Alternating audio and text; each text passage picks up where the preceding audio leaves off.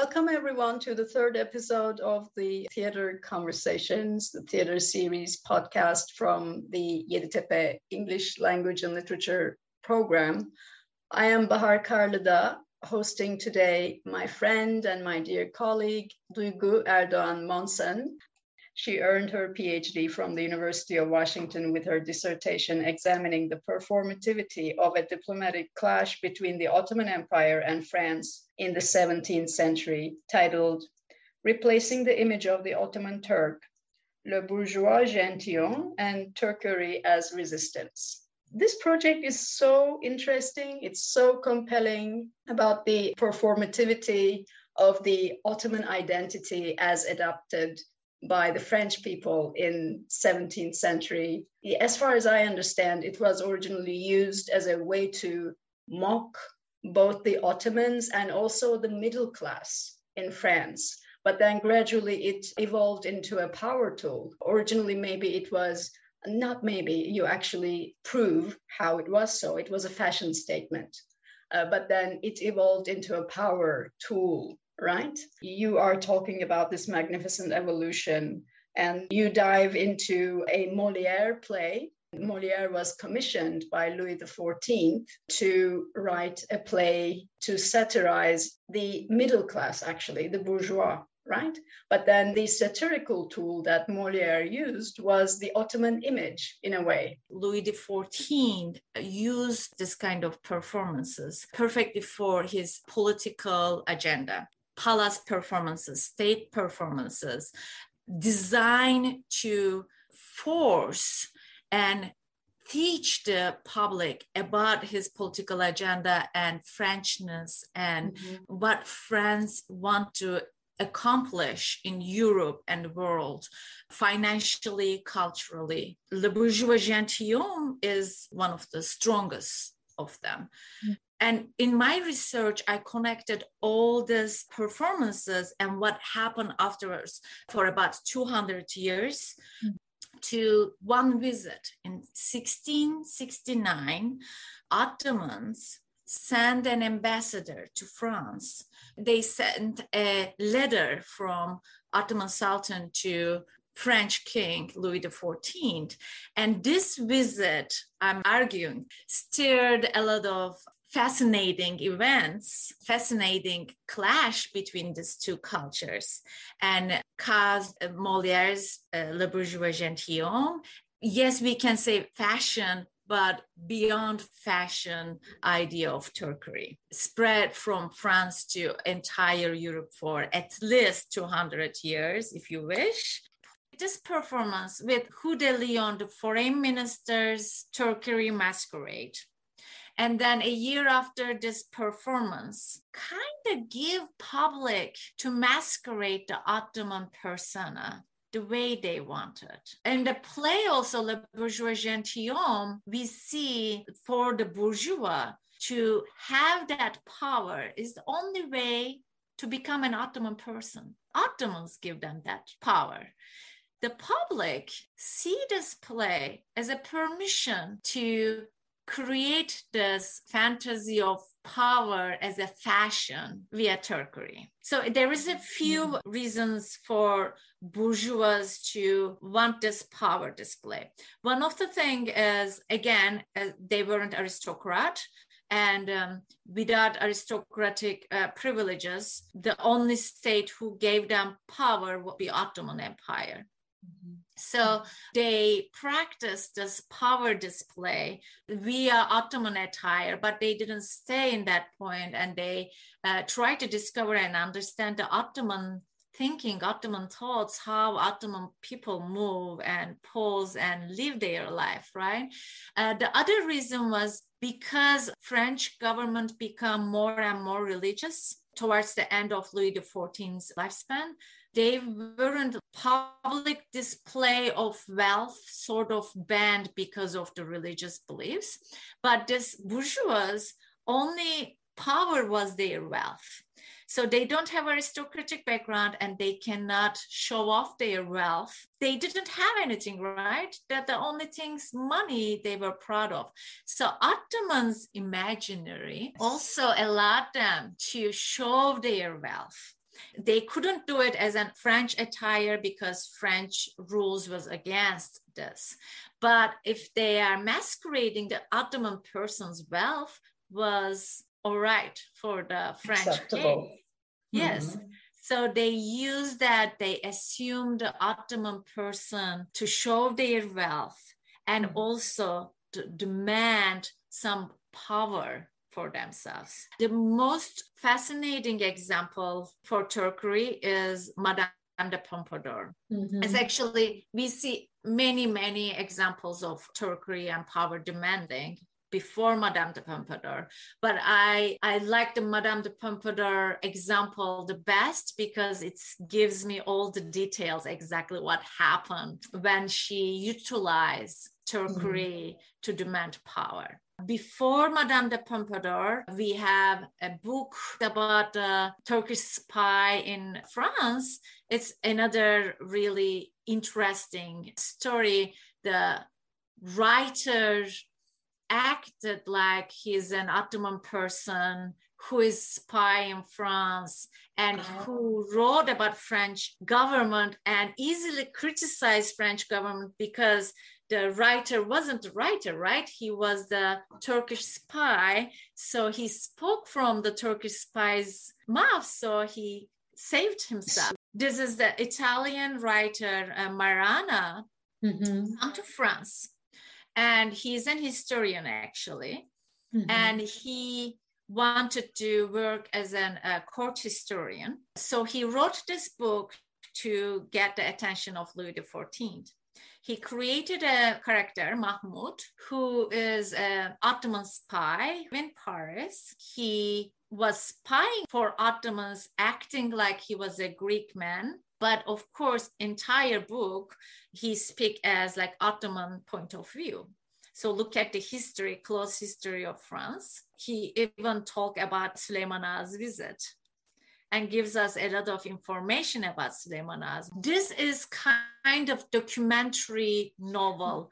That's yeah. why we can we can accept some of the information as truth. But again, it's um, fictional characters looking at uh, history. So it's a little bit complicated. Unfortunately, some Turkish scholars thought this is a real story, real spy, a Turkish spy wrote this, but it's mm. not uh, real. It, it's not written in Ottoman language. After Marana, many people continue writing as if they are Mahmud, but they weren't that successful. But it is a wonderful book to see a Turquerie in literature discipline, right? Writer created this Ottoman personnel and look at France and French politics and financial socio-economical situations. But because he wrote it as if he was the Ottoman person, he freely talked about the criticized the government, but he didn't get in trouble because he wasn't himself. He was creating this fictional character. So it's really interesting. that what Turquerie allowed the French people do. They uh, give them freedom, freedom of speech, displaying uh, their personality and wealth and their intellect. Um, so I, am wondering now if this uh, Italian person whose name I got down, Giovanni. Paolo Mora, Morana, Morana, yeah. did he claim authorship for this novel? At first, he said that he found this manuscript. Oh, okay. And he just translated the manuscript. okay. When we follow the footprints, we can guess that's Oh, you know, wow. I mean, that, that is such a different story. He's not directly claiming authorship of that spy novel. Mm-hmm. And, you know, being his being Italian makes sense that he should know about the Ottomans more than the French people, owing to the fact that the Italian people had longer lasting relationships with the Ottomans than the French. He's also an historian. He is oh, um, right. He's right. A, a, scholar. He's an historian. Right. He's right. studying these relationships and the different approach to bureaucratic relationships. Wow. So he is, is trying to prove that. So interesting. You know, yeah, it is. It is again another book uh, subject. Absolutely. Um, so right after this, I have another manuscript. It's mm. written in Ottoman also many Turkish scholars unfortunately think this is Süleyman Ağa's ambassadorial report, but if you read it, you see it's not. And I see that again. I'm guessing. I'm uh, my scholarly gods tells me this. This is one step farther than what letters read by a Turkish spy uh, book gives us about Ottoman personality. So letters written by a Turkish spy is written French, so it wasn't written in Ottoman language. And even Marana said he translated this from Ottoman language. There wasn't any evidence.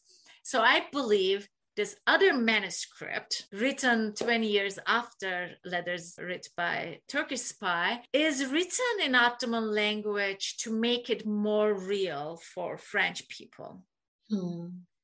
This is a manuscript. It's anonymous. We don't know who wrote it. I found it in the French archive. A few people are aware of that document, almost all of them, just because I don't know if anybody else approached this as a fake fictional story. But I can say all the scholars I read about this manuscript approach it as really written by an Ottoman person. But I don't believe that. This manuscript, also another uh, literature piece of Turquerie, not as successful as the previous one, Marana's book, but it talks about a Ottoman soldier captured as slave in Austria, s- sold to French architecture, and went to France with his master and lived there eight years. And he was so good, and the master really liked him. He freed him, and a, a Turkish person come back to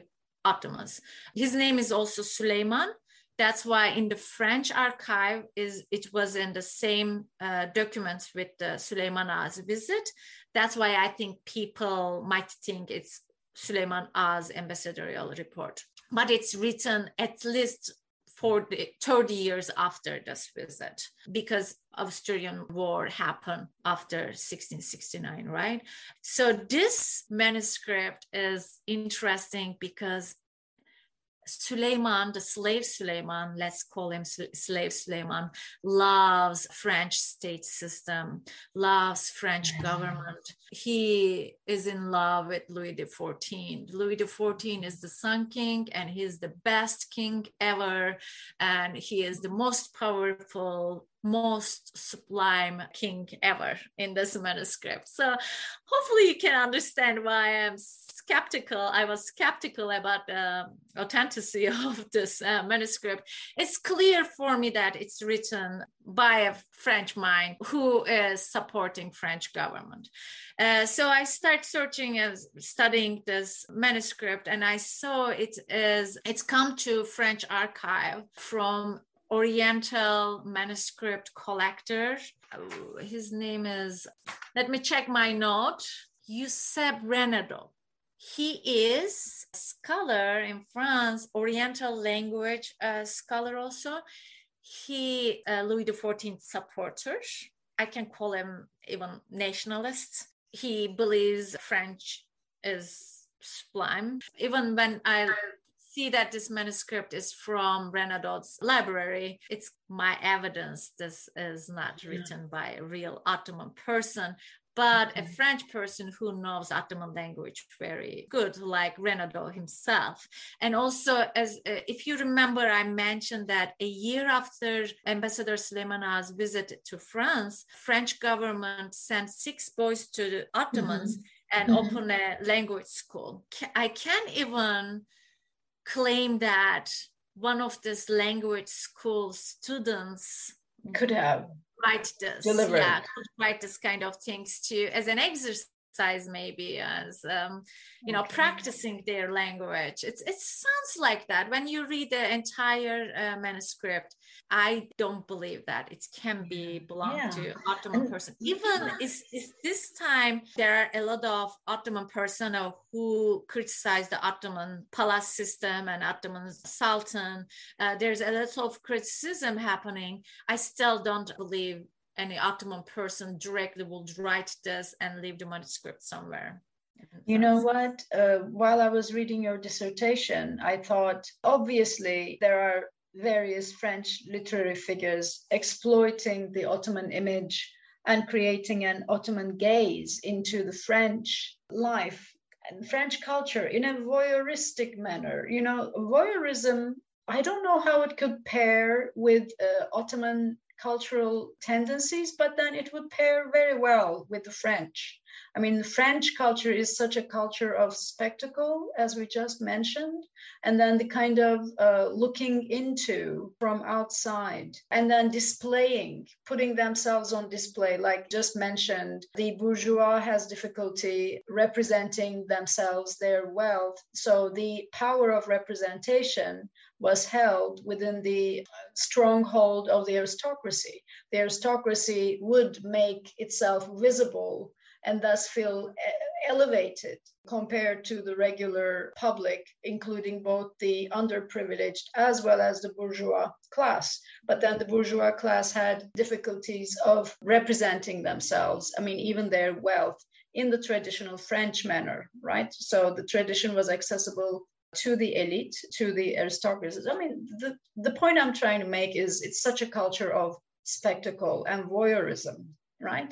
Mm-hmm. And then yeah. uh, I think it makes a lot of sense that they should imagine an Ottoman voyeurism and direct it towards their own culture uh, mm-hmm. to feel a sense of gratification, satisfaction, contentment uh, like everyone should look at the French, and then even the Ottomans should be looking at the French, like be dazed by the French.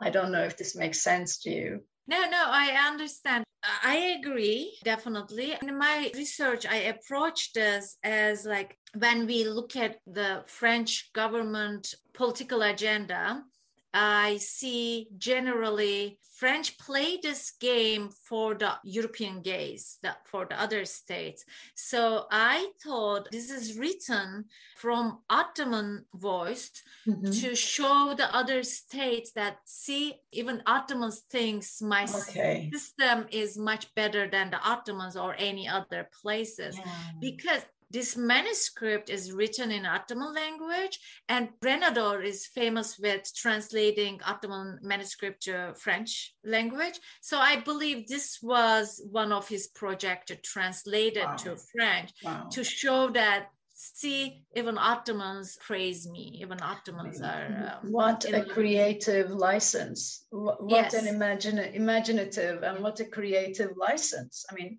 yeah. it's what we call poetic license in, in, in literature and you know coming up with an ottoman authorship, creating an uh, authorial intention that is intrinsically absolutely foreign, but then making it up to put yourself on a pedestal, even in front of that culture that you are creating as the author that speaks about you. Um, and I think that's amazing. I mean, exactly. The, yeah but, but again we don't have any clear evidence yeah okay that. that's why unfortunately i cannot go any deeper in this manuscript too maybe someday maybe but someday, then maybe. it's an epic impact when you look at the affect talk about the affect theory that we we apply in the performance studies theater studies the affect of the work and its power potential to move its audiences, to trigger its audiences, like to need and uh, to fabricate the Ottoman gaze, the Ottoman voice, to create that kind of an impact. Yeah. I, well said again i don't know i mean it's it's really amazing. yeah, it's it, a wonderful it field really of amazing. work really. Thank you thank you. But i'm going to jump a few decades and i'm gonna go to madame pompadour before i finish up my all case studies. I mentioned Madame Pompadour already. It's the best example I could find to describe and define how Turquerie is utilized by the French mind. So, Madame de Pompadour is interesting because, first of all, she's not aristocrat.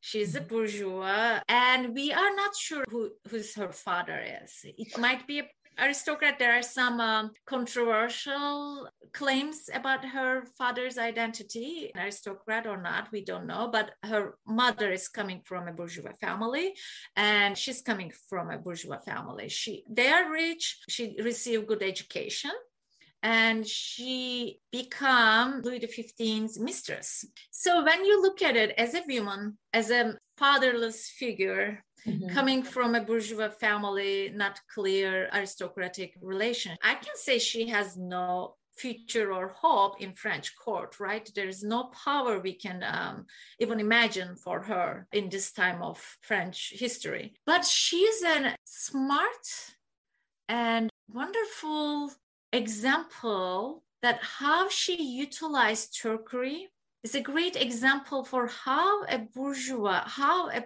person, like powerless persona, can receive power via Turquerie. So she actually met Louis XV in a court ball. It's a masquerade, and many people dress like Ottoman people. And uh, there is a really famous image of it. Like when you write Madame de Pompadour, that's the first image you can see in Google. Mm-hmm. So we see people in turbans and walking around, and we see the first time Louis XV and Madame de Pompadour put eye on each other. And Madame de Pompadour become a strong person in the court. They were in love with uh, Louis XV, uh, of course, and she is famous with her uh, paintings. She dressed like a sultana, like a haseki. Mm-hmm. She, uh, haseki means the favorite wife or concubine. Is, is that correct? yeah, it's also problematic to call anybody exactly a wife. Yes, Haseki might be the wife of Sultan, but it means favorite. It means okay. um, the, mm-hmm. the, first one. Goes there. The most important one, let's say. Yes, uh-huh. and she dressed like an Haseki and she posed for paintings and in these paintings uh, it's perfectly framed his power he how he she positioned herself over the other women and how she showed herself as innocent but strong but intellectual in these pictures uh, is a great example of Turquerie. She has a Turkish room mm-hmm. in her chamber with the Turkish decorations and her paintings everywhere as Haseki. With these paintings and with the Haseki identity, she actually tells all the other women that I am the favorite one. Yes, you can have sexual relationship with the king, but that doesn't change the fact that I am the most powerful. I am the I'm one. The one. Yeah, I and also she actually put herself almost equal with the king, right? If anything's happened to king, Haseki is going to control the state mm. until the son grow up, right? So that is the assumption, but then that assumption comes from the fact that the enacted role is the Haseki role, so because yes. this is who Haseki is in the Ottoman state system. Am I correct? Yes. Yes. What happened in Ottoman state system, Haseki is the highest in the hierarchy of the other women as the highest person. Mm-hmm. There are different cases, so I cannot exactly say this is the mm-hmm. system. Mm-hmm. But what happens is generally this person has children from the sultan if the oldest son become the sultan after they have children they have son actually haseki leaves the palace uh, move somewhere else and raise the son as like perfect sultan give the all the education. Also gives them a lot of power too because they are raising the future sultan. In some cases the uh, haseki stayed with the sultan. There are some cases when they take the son and go another city they kind of work as a governor in that city until their son grow up. So they become the powerful state women again. We cannot exactly say how it works but it was how it developed we can say for some women. So it gives them a lot of power, power that french women cannot have ever right Madame Pompadour is important to show in Turquerie uh, how it worked in French government because even like she stopped having a relationship with Louis XV because of the image she created for herself as Haseki. She claimed that power and she assumed that role permanently of a person who has power in the French court. And people believe, the French court also believe she had that power. Even their relationship is done, they separated their beds, and their relationship is maybe totally be done. She continued her influences in the French court until her last years. That's also fascinating for me to see how she utilized Turquerie and that Turquerie give her the power above her gender and her aristocratic or bourgeois uh, background. social status. Social right. status yeah. And she is the only one I see that strong and clearly receive that power via Turquerie. There are others, but she is the most important and powerful example that I see. Mostly women utilize Turquerie, bourgeois utilize Turquerie, or aristocrats who lost power reclaim their power and aristocratic background use Turquerie. And we can see many paintings, many cultural aspects like coffee drinking, for example, having cafe corner in their house, having coffee cups with the Ottoman style arrangement. With all the details we see, we see the fascinating and interest in Ottoman people and seeing hope for their future, being Ottoman, understanding being Ottoman, Ottoman things and system and social relationship would give them, provide them the freedom they couldn't find in their own identity.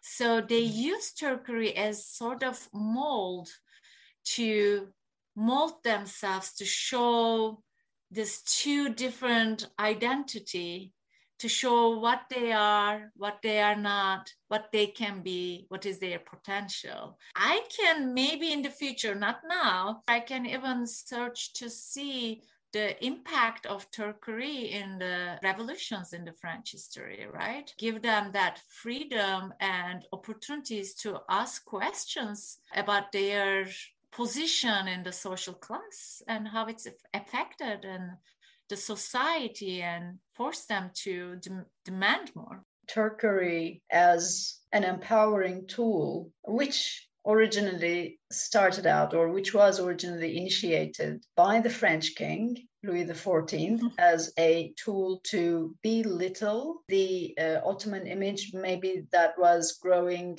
uh, popular than expected, which eventually backfired and became a tool for I don't know if the word emancipation is a correct word, but then at least allow people dream beyond mm-hmm. their uh, social systems, capacities. As we talk about liminal space, right? It's mm-hmm. allow them to mm-hmm. find themselves in that liminal space, being someone, but also having opportunity to not being exactly that one. So that liminal space give tells them the opportunity. Yeah. Yeah tells a lot Wonderful. Thank you. And actually, one last question I have for you is Would you like to talk about your research process, how you figured these out? I mean, what kind of uh, sources, what destinations did you take, or where, where did your research take you? What was the most groundbreaking point for you? What archives saved you? sure. I Uh, work on this project for about four years on and off not every day but on and off but i completed research during COVID. it's of course come with its difficulties. All the archives were closed and the libraries were closed. I was desperate and I wrote all the libraries and archives and asked help. And it was like global support of this dissertation. Yeah, all the European countries' archives and all the libraries, like librarians, start sending me the archival materials, manuscripts, and documents. Uh, same thing in Turkey too. And I had I had great help in Turkey. I had that European idea Ottoman archives don't have enough. I can only rely on European accounts, but Ottoman side is silent because they didn't record anything. This kind of ideas. So now I see that Ottoman archives has a lot. Just they are waiting for us to find them. Mm-hmm. There are so many, so many little details that we can mm-hmm. discover. My focus was this visit, 1669 visit. I couldn't find a lot of materials in Ottoman archives, but I found a lot of equivalent accounts, equivalent uh, visits from Ottomans to Vienna, for example, Evliya Çelebi's recordings of this visit. Or 1721, Ambassador 28 Mehmet Çelebi's visit to France, and he has an ambassadorial report. So he kind of have almost the same public interest. So how he react to that public interest, you can find it in this ambassadorial report. Maybe I couldn't find direct information uh, directly from Süleyman Ağa, but there are a lot of different mm-hmm. visits that we can just juxtapose and understand this ambassadorial identity for mm-hmm. Ottomans, mm-hmm. or how they receive and how they perceive these different cultures, how they had to move, how they, how they had to speak. This kind of details are in the archives, in the other documents, other uh, scholars' wonderful research for example, in one of the Turkish dissertation, I find out how horses, what horses amplified for the Ottoman people. Even when you are going to dismount from your horse is an important signifier for Ottoman ambassador front of the other nations right so the other research if we start looking for related research we find a lot of information. So my main goal was approaching this visit and Turkey from Ottoman point of view, equivalent to French point of view. I was tired of reading only the French people's ideas or opinions about this research. That was my goal. I cannot say 100% I accomplished that because I wish I have like at least two years in the Ottoman archives to find more information someday. Mm-hmm. But I think I did good work, at least bringing some Ottomans account to view more than we used to. After that, I uh, studied the paintings, all the Turkish attire paintings, and try to understand who is that person posed for it, what was happening at that time for them and why did they need to pose for this? And i find out almost all of the paintings characters were demanding something from their government or society some power displaying some intellect that their society didn't give them. That was fascinating also. That's my next project. I'm going to look at these paintings and characters who pose for these paintings and I'm going to search for them what they are performing, how they are performing it, what is the performativity of this performance, and how I can I can understand how Turquerie worked for them. It is powerful. And I want to point out the last thing, please. Turquerie is not the only fashion in Europe that they utilize the other cultures. Actually, there's a Chinese fashion too but when you compare them, you see Turquerie is beyond fashion because it comes with uh, displaying and demanding powerful mm-hmm. in intellectual or financial power. But when you look at the Chinese fashion, it's just a decoration and there is no any demand behind it.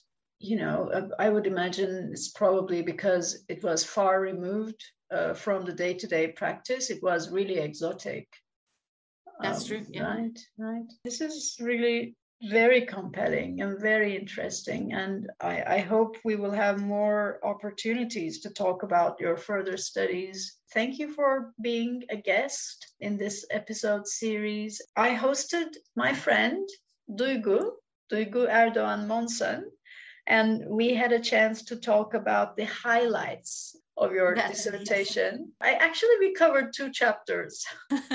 Only but two there chapters. are more to talk about. Thank yeah, you so much me. Absolutely. So this was the dissertation uh, titled "Replacing the Image of the Ottoman Turk: Le Bourgeois Gentilhomme and Turquerie as Resistance." And thank you very much again, Duygu, for being with us. Please write to me if you are interested in any kind of bibliographic information if you're interested in my research, it's open access right now. You can write my name, Duygu Erdoğan Monson, and the title of my dissertation, and you can uh, access it if you Google it easily. Mm-hmm. Um, if you have any question, please contact me. I would love to talk to you and hear your what you think about this research, and if you want to know more. Thank you. Absolutely. You can write to me and I can direct your questions to Duygu or I can share her email uh, at the bio section of this podcast. My email address is bahar.karlıdag at yeditepe.edu.tr and looking forward to having you in another episode soon. Thank you again. Thank you very much. Bye-bye. Bye.